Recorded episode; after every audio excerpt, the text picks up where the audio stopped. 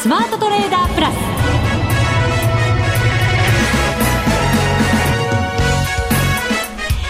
全国のリスナーの皆さん、こんにちは、内田まさみです。ここからの時間はザ・スマートトレーダープラスをお送りしていきます。まずはこの方にご登場いただきましょう。国際テクニカルアナリスト、福永博之さんです。こんにちは。よろしくお願いします。よろしくお願いいたします。はい、選挙が終わりまして、はい、株もそして為替もちょっと方向感ない、そんな相場ですね。そうですね。株式市場の方は値を保って、昨日まではね、なんとか値を保ってたんですけども、今日ちょっと2週ぶりの安値ですかね。という形になってますね。そして、一方で為替の方はなかなか100円突破して定着できないという状況になってまして、はい、今日もその株式市場値下がりする場面ではやはり99円台の前半までとかですね、半ばとか、要は円高に触れたことで、株式市場もちょっと嫌気するような動きになったりとかね。で、ただ為替と株式市場違うところというのは為替に関してはですね、やっぱり経済指標ということになってくるんでしょうけども、一方で株式市場はやっぱ決算発表が今ちょうど国内ね、はい、本格化してきてますので、そういう意味ではやっぱり今日の下落は、為替だけではなくてですね、取引時間中に発表された、信越化学だとかの決算発表だとかですね、そういったものもちょっと嫌気されたというようなところがあるようですから、ちょっとやっぱり両方似たような動きではあるんですけれども、中身はちょっと違うのかなっていうふうに考えてですね、見ておいた方がいいのかなというふうに思いますね。株は焦点は全体相場というよりは、はい、個別のいいニュース、悪いニュース、もちろん決算のニュースですね、そのあたりに焦点が移ってる。そうですね。本当に個別材料で買われる銘柄と売られる銘柄がもうはっきり分かれてるような、ね、状況になってますのでね、はい。で、為替の方はやっぱりドルを中心ではあるんですけど、一方でユーロがしっかりしててですね、ドルは100円超えられない、あるいは定着できないというところなんですが、ユーロ円に関しては132円台ですしね。そうなんですね、はい、昨日も PMI が良かったりとか、なんか景気少しずつだけど、はい、もしかしたら良くなっていく可能性も、一番悪いところからは脱する可能性があるんじゃないのっていう、はい、そんな見方だと思うんですけどね。そうですね、まだねこれ予断は許さないんですけど、ユーロが崩壊するって言った人はどこ行っちゃったんでしょうね今だからこそなんか言ってほしい気もしますけどね突撃しますかいやいやいやすみません、今のはちょっと忘れてください撤回ですさて、番組にですねメールをいただきましたのでご紹介しますね、はい、前回の FX ダービーで18位に輝いた名探偵、こんなん出ましたさんからです。ありがとうございます。可愛らしい。そうなんです、はい、福永さん、福島さん、内田さん、こんにちは。内田さんの活躍のおかげで前回景品をいただくことができました。 FX ダービーを通してリアルトレードの規則を見出せないかなと思って参加しています。はい、これからも楽しい番組を期待しています。ダービーが終わった後に取ったポジションで、はい、強制ロスカットとなってしまいました。調子に乗らないことが大事ですねといただいています。それはリアルタイムトレードってことですね。リアルのトレードですね。それかダービーの、はい、ちょっと中盤からエントリーしていただいて、はい、1ヶ月間は一応、ね、口座が使えるようになってるんですよね。デモ口座なので、その後その口座でやってくださったのかもしれませんが、そうですね、でもちょっと強制ロスカットはいただけませんね。本当そうですね、はい、なんかトレンドが強いんじゃないのっていうふうに勝手に自分で判断してしまうと、はい、その時の荒っぽい動きについていけない時、対処ができない時ってありますよね。そうですよね、逆方向に思いっきり引っ張られるっていうんですかね、例えば今夏ですから、海に例えて言うとちょうど波が寄せてきて、その波に乗っかってたところに引き潮でわーっと引かれた時にですね、そのまま海の方に引きずり込まれていくような、ちょっと怖いですけどね引き潮の力ってすごいですもんね、はい、ね、本当そうなんですよね、ですからトレンドが波だとするとそれに逆らうとやっぱり痛い目に遭うということなんですよね。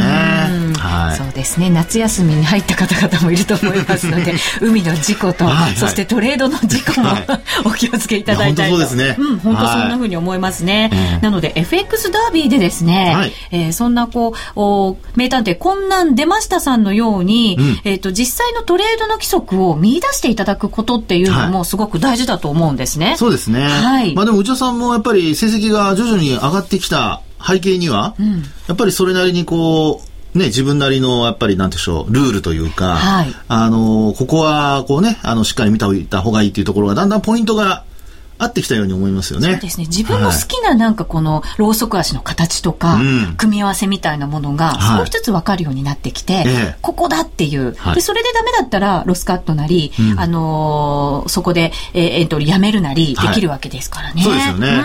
なのでまあこの名探偵さんもですね、本当に、ダービーで名を轟かせていただきたいなと、もう名前覚えましたからね。そうですね。同じできればエントリーネームでお願いしたいな。そうですね。ぜひ第15回 FX ダービーにも同じお名前でエントリーください。皆様にお知らせです。はい、今日から、はい、また突然ですいません、いつも。FX ダービー第15回が開催になります。おね、あと9分ぐらいでエントリー開始、開始です。もう相変わらずですね。そうなんです。本当にいきなりですね。そうなんです。いきなりですが、ぜひ皆さんご参加いただきたいと思います。ぜひぜひ。はい。8月相場どうなるのか、今日はアドバイスもたくさんいただいていきますので、そのアドバイスをもとにですね、FX ダービーで一緒に戦っていただきたいと思います。そうですね。はい。前回は私の成績連動型のダービーとなりましたが、今回もですね、いろんな企画がありますので、この後じっくりとそのあたりも解説をさせていただこうと思います。よろしくお願いいたします。それでは番組進めてまいりましょう。この番組を盛り上げていただくのはリスナーの皆様です。プラスになるトレーダーになるために必要なテクニック、心構えなどを今日も身につけましょう。最後まで番組にお付き合いください。この番組はマネック証券の提供でお送りします。スマートトレーダー計画、よーいドン。ザ・スマートトレーダー計画、よーいドン。このコーナーではスマートなトレーダーになるためのノウハウ、実践テクニックについて教えていただきます。今日5時から FX ダービー第15回がエントリー開始、運用も、開始となりますので、福永さんのアドバイスが非常に重要な局面になります。いつもちゃんとアドバイス覚えてますか？翌週に全然突っ込んでくれませんよね、そういえばね。突っ込んだ方がよろしい？いや、もちろんそうですよね。本当ですか？はい。当たった時はね。いい時も悪い時も。わかりました。当たっても外れても突っ込みがないと寂しいじゃないですか。そうですよね。じゃあこれから突っ込んでいきましょうね。そうですね。内田さんのなんか今のキラッとした目が怖いですね。なんかね、楽しみになってきました。ワクワクしてまいりました。ラジオだけにね、キラッとした目がお見せできないのが残念ですけどもね。キラキラしてます今。はい。さあ、来週もイベント盛りだくさんの週ということになりますけれども、はい、福永さん、どんな風に相場、今ドル円が100円ちょうど挟んでるぐらいですかね。100円、そして99円台をこうフラフラしてるような、そんな感じの動き。ユーロ円が132円18銭から19銭、はい、そんな感じですね。そうなんですよね。まあ株式市場と為替っていう風にですね、最近はよく両睨みでお話しされる方は多くなってると思いますね。で、株の世界でいうとやっぱり為替が円高になると業績に悪影響を与えるからだとか、あるいは為替の方でもですね、日経平均が上がるとつられて動くとか、あるいは下がるとつられてとかって話がこう出ますよね。ということで両方やっぱり見ていかないといけないのかなというふうに思うんですけども、今のその為替の動きを見てみますとね、ちょうど来週もうすぐに雇用統計がね、発表になりますよね。で、あとその前に FOMC なんかも予定されてるわけなんですけども、7月の30日31日が FOMC、そしてイギリスの金融政策決定会合ですね、政策委員会が31日に行われて、金利が発表されるのはその翌日ということになりますが、ECB も合わせてその日に金利政策を発表、そして雇用統計発表と、そうですね、週末にね。そうなんです、ということで、来週結構いろんな、ね、イベント、特にこう注目されるイベントが重なるんですよね。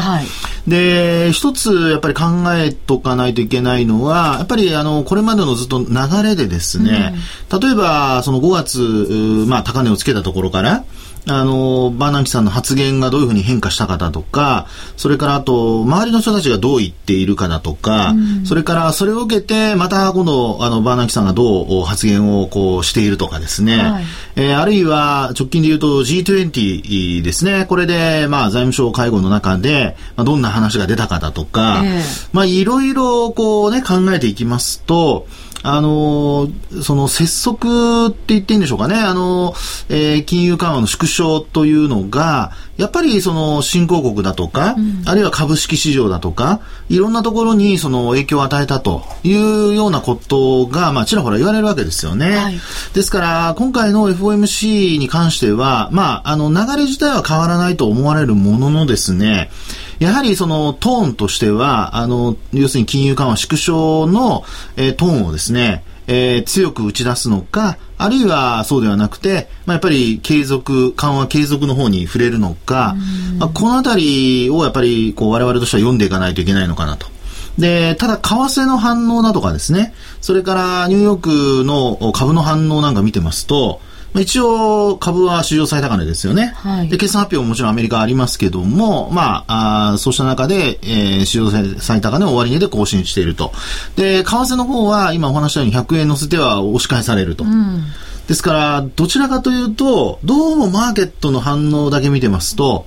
緩和方向に、あるいは緩和継続方向ですね、に向かっているようなというか、まあ、それを読んでいるんではないかなというね、はい、そんな感じがいたしますね。確かに全体的にはドルが安いというのも目立ちますし、はい、ドルインデックスも結構下げてきてはいるんですよね。そうなんですね。で一方でそのさっきお話したユーロ、これはしっかりしているということなんですよね。132円の、まあ、今ですと20銭台ですかね。ですからこうやって見てますとドルが多少こう他の通貨に対してもちょっと弱含みというような感じですのでね、ですからやはり拙速なその緩和縮小っていうのがちょっとこう、まあ、延長まではいかないものの見方が多少やっぱり和らいだのではないかなと、まあ、後退というところまでいかないとは思うんですけどね、ただその9月なのかどうなのかっていうのがやっぱりちょっと微妙な読みになってきているのかなっていうふうには思いますね。はい。まあいろんな発言、周辺の方々の発言も含めて注目されるところではありますけど、結構神経質な感じの動きが、そうですね。だから9月の FOMC まで続いちゃう可能性もありますよね。はい、そうなんですね。で、そうした中でやっぱりさっきお話したように為替に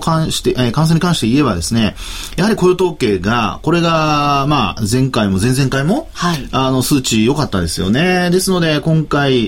まあ、上に触れてくれればこれはやっぱり緩和縮小に傾くという流れになっていくんでしょうけども、まあ、逆にちょっとこう15万人とかですね、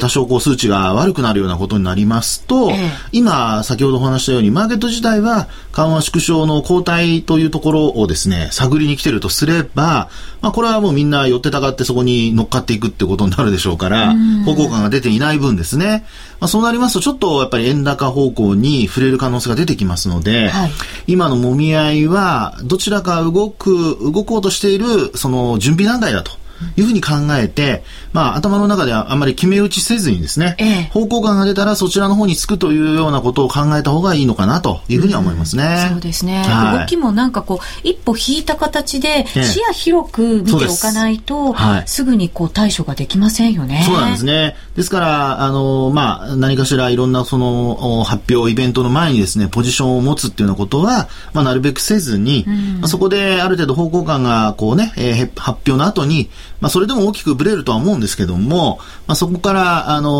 まあ、切り返して方向感が出たところでやっぱりエントリーするとかね、その方がやっぱ怪我も少ないでしょうし、まあ、今回のダービー、まあ、最後まで勝ち残ってね、はい、行こうというのであれば、まあ、最初から、リスクを取って一か八かでですねもう何百万かのスタートダッシュするか、あるいはもうすぐにマイナスで終わっちゃうかっていう、そういうやり方ではなく、ちょっとね最後までこうなんてでしょうね、順位を争えるようなところで頑張ってほしいなと思いますけどね。そうですね、はい、ダービーだからデモだからというふうにゲーム感覚で楽しんでくださってる方々もいるとは思いますけど、はい、はい、今回はこうより実践的ななんかそういうこうトレードができたら最高ですね。そうですね。ですから、まあ、楽しんでいただく分にはもちろん構わないと思うんですけどもね、まあ、できれば今回いろいろイベントが重なったり、それからあといろんなこう重要なね、うん、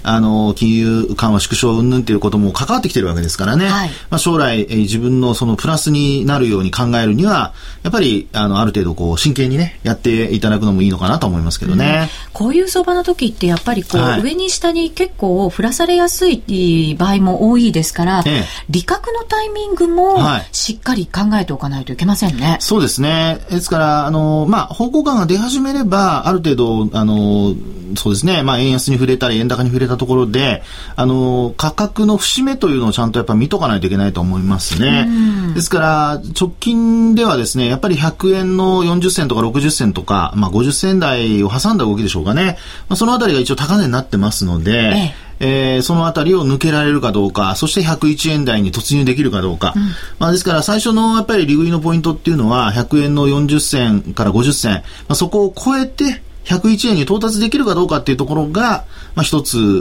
まあ、上昇円安に触れた時のポイントになるんじゃないかと思いますね、うんうん、一方で円高に触れた場合ですね、これはちょっとチャート冷やしなんかで見ていただいて、であとMACD なんかを見ていただきますと、はい、パターンとしてはですねあんまり良くないんですね。移動平均線は上向いてるんですけど、うん、はい、MACD が実はこれ日本線とも下向いてまして、うん、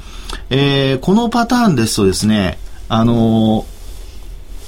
当もし下に行き始めた場合に、はい、下降トレンド入りして、値下がりする可能性があるのかなと思うんですよね。これ今ほぼですね、そうですね、7月の頭一回その100円超えてきたところでクロスして回収シグナル出そうになったんですよ、はい、ところがそこで、上に抜けられなくて一気にこう下に抜けてきたということでですね、まあ、要は25日75日移動平均線が今サポートになってるんですけど、はい、そこを超えられるかどうかというところで、まあ本当に持ち合いですよね。冷やしではい、5月の下旬に高値をつけたところと、はい、トレンドラインをこう引いていくと、今もこう上値、そのトレンドラインでぐっと抑えられているような、そんなチャートですよね。そうなんですよね。ですから、まあ、本当に今、抑えられている中で移動平均線が全部集まってきてますので、そういう意味ではやっぱり上に行けば、まあ、上の方向がはっきりしてくる可能性ありますし、逆に下に行くとですね、これやっぱり100円割れてというか、まあ、90、そうですね、2、3円、これ直近で見ると一番のその7月に入ってからですね、安値というのが98円の22銭、はい、というのが4月11日のこれ円高のところですよね。2日間でドンドンっていったんですよね、はい、でそこをもし仮に下回るとなると、まあ、今度はですね、6月の24日ぐらいまで遡って、うん、でなおかつ安値が96円の95銭とか、要するに97円割れっていうところですよね、はい、なのでやっぱりトレンドが発生したところでそういうその、まあ、安値圏でロスカットさせられないようにしっかりと逆に言うと、そういうところでもし反発して戻すようであれば逆に言うと買ってですね、ロングしてそれで戻しを狙うとか、うん、そういうのができるようにやっぱりちょっといろんなところにまあ、どこで止まるかとかですね、そういうのを準備しておきたいところですよね。そうですね、はい、円売りのポジションまだまだ高水準にもなってますから、そうなんですね、動き出すとちょっと下でも怖いかもしれませんね。そういうことですね、はい、ぜひ皆さんも参考にしていただきたいと思います、はい、時刻は5時を回りましたので、はい、番組のホームページからエントリー開始となりました。もちろん、はい、エントリーしていただいてすぐに運用も開始できます。この後詳しくご紹介いたしましょう、はい、以上スマートトレーダー計画用意ドンでした。ザ・スマートトレーダープラス、今週のハイライト。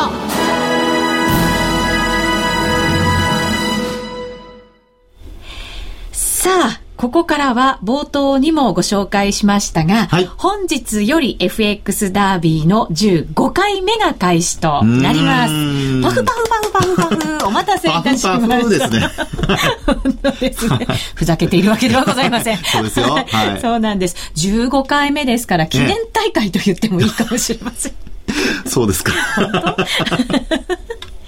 はい、その概要をですね、実行委員長不在な中、私が代理といたしまして、はい、はい、発表させていただこうと思います。お願いします。はい、番組ホームページにはですね、詳細の書かれたもう一文がアップされてますので、はい、こちらをしっかりご覧いただけるといいんじゃないかと思いますが、いつも毎回お願いしていますのが、はい、注意点がいくつかありまして、そうでしたね、はい、はい、そうなんです。お名前のところはですね、あだ名等で構いません。私でしたらウッチーで。はい、入るんですね、ただそれ振り仮名が書くところがあるんです、そこはですね必ずラジオという3文字をですね、はい、入れていただかないとダービーに参加しているというその資格が得られませんので、はい、そこは必ずご注意ください、はい、また金額もですね選べるようになってるんです。1000万とか500万とか、はいはいはい、いいよ私は100万からでっていう方はぜひ運試しでそれでもいいんですがはい、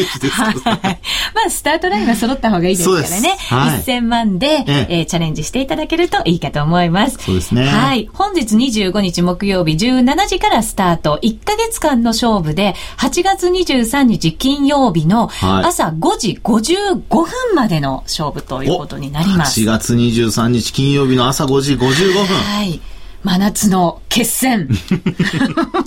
いいですね。内田さん気合入ってますね、はい、そうなんです。どなたでもご参加いただけます。もちろん、はい、マネックス証券にホームページ口座がないよという方もですね、はい、はい、応募ができるようになっておりますのでぜひ皆さんご参加いただきたいと思います、はい、そして先ほどもお伝えしましたが第15回の記念大会ということになりますのでですね、はい、前回は私の成績に連動してプレゼントをもらえる人数が決められたんですね、はい、今回はですね、いつもは、2位から10位まで、はい、マネックス証券のオリジナルのグッズと、はい、そしてラジオ日経のクオカード、キットカット3点を、うん、セットにしてお送りしてたんですが大盤振る舞いですよね。うん、本当そうです、はい、今回も大盤振る舞いでそれがですね、はい、15位の方までプレゼントになりました。記念大会だからそうなんです私の成績に関係なくですよこれは15位に入っていただければ、はい、プレゼントはお手元にお送りすることができます。いいですね。はいそうなんですよ。じゃあもうなおのこと参加しなきゃ、はい、本当そうですよ福永さんも参加してくださいあら1位の方には、はい、これは恒例となりましたが商品券3万円分を差し上げます、ね、前回の優勝者の方もですね、はい何を買おうかなってとっても楽しみにしてくださってましたよ。ハンプティーダンプティーさんねえぜひ皆さんも手に入れていただいてねいろんなものを、はい、ゲットしていただきたいなと思います。そうですね。はいホームページ番組のホームページにですね緑色のデモ講座お申し込みはこちらという緑色のボタン、はい、結構大きいボタンがありますので、これをクリックしていただくとお申し込みのフォームが出てきますので、はい、それに必要事項を書いていただいてご参加いただきたいと思います、はいはい、FX プラスデモ取引講座お申し込みはこちらってやつですよね、うん、はいそうです詳しく言っていただいてありがとうございますまあ一応念のためはいそうです。1位の方には全国百貨店商品券3万円分、はいはい、プレゼントいたしますがすごいですね。そうなんですよ。第15回の記念大会となります。15にちなみまして、はい2位から15位の方までには、キットカットクオカードそしてオリジナルグッズですねマネックス証券のものをプレゼントいたします、はい、ふるってご参加ください、はい、もう一つ前回私が10位内に入ったらっていうなんか条件があったんですが、はい、ありました。今回は、はい、私が5位内にもし入ることができたら5位以内に入ることができたら番組から私に東京ディズニーランドのシングルチケットがプレゼントされるんです、はい、ですごいじゃないですか。以前に私が好成績を収めた時に、はいはい、スタッフの皆さんから福永さんも含めて、はい、福島さんも含めて、はい、プレゼントでディズニーランドのチケットをシングルでいただいてるんですね渡しましたねそういえばね。そうなんです、はい、まだ実はね行けてないんですよそれディズニーランドに残念ながら、はい、一人で寂しく行くのは何なんですからねそりゃそうですねそうなんです、はい、なので、私が持ってるそのシングルチケットと今回5位以内に入ったらもらえるルシングルチケットを合わせてペアにして、はい、リスナーの方にプレゼントしようと思います。あらそれは内田さんと行くわけじゃないんですよね私と行くわけではないんですが、私からのプレゼント。おー、自分あれおかしいですよね。5位以内に入ったのに私からプレゼントってそう言われると私もどう答えていいのやはい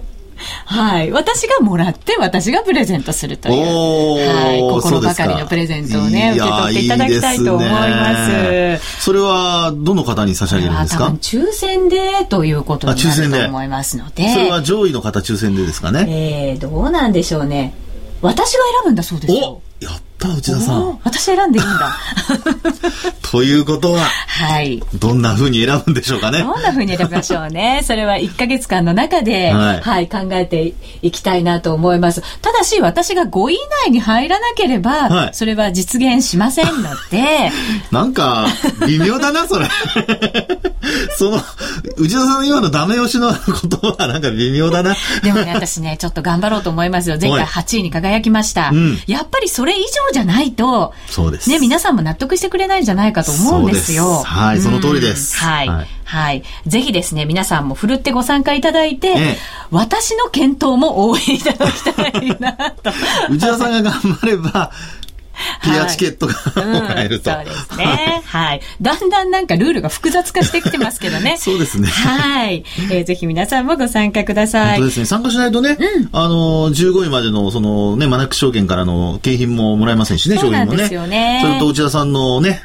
ピアチケットももらえないですもんね。はい、またキットカットのプレゼントもね、はい、抽選でさせていただくことになるかと思いますので、このあたりもそれは順位に関わらず抽選でプレゼントするというのもありますので、はい、はい、ぜひ皆さん参加してくださいね。本当ですね、お待ちしてます。はい、お待ちしています。はい、いつも福島さんにミッションいただくんですけど、はい、今日は不在なため福永さんにミッションをいただきたいと思います。私が。はい。今週ですよね。今週なんですよ。じゃああれですね、やっぱり内田さんにちょっとまあ塩を送るっていう、塩を送ってくださる敵に塩を送るって古いですねまたね年代が感じられますけどいやちょっとやっぱり出だしね今ね、はい、福島さんからメールが届いて、すごいタイミングドル円にしろという指令が、あ、それは良かった。何が良かったのか分かりませんけど。いや、私的には良かった。ドル円ですか。うん。ねえ。いいんじゃないでしょうかね。そうですね。はい、今アドバイスもたくさんいただきましたからね。そうですね。はい。私だったら簡単な通貨からいくかなと思いますけどね。ドル円でもいつも見てる通貨でもありますしね。はい、チャート的にもちょっと私も分かりやすいかななんて思ったりはしてるんですよね、はい、ロスカットもしすべきところというのも、なんとなく目安がつけやすい、いいですね、今形になってますから。そうなりますとこれはもうがぜんやっぱり内田さん、はい、もうやる気ですから、最初から飛ばしちゃう、飛ばしてくださいもうぜひ飛ばしてくださいもうそうですね、本当に、はい、頑張っていきたいと思います。ゴルフのように飛ばしてくださいよ、バンバン飛ばしますよドラゴン狙っちゃうはい、ぜひ皆さんもご参加ください。詳しくは、番組のホームページで、ご覧いただきまして、はい、エントリーお願いいたします。お待ちしています。以上、みんなで参加今週のミッションでした。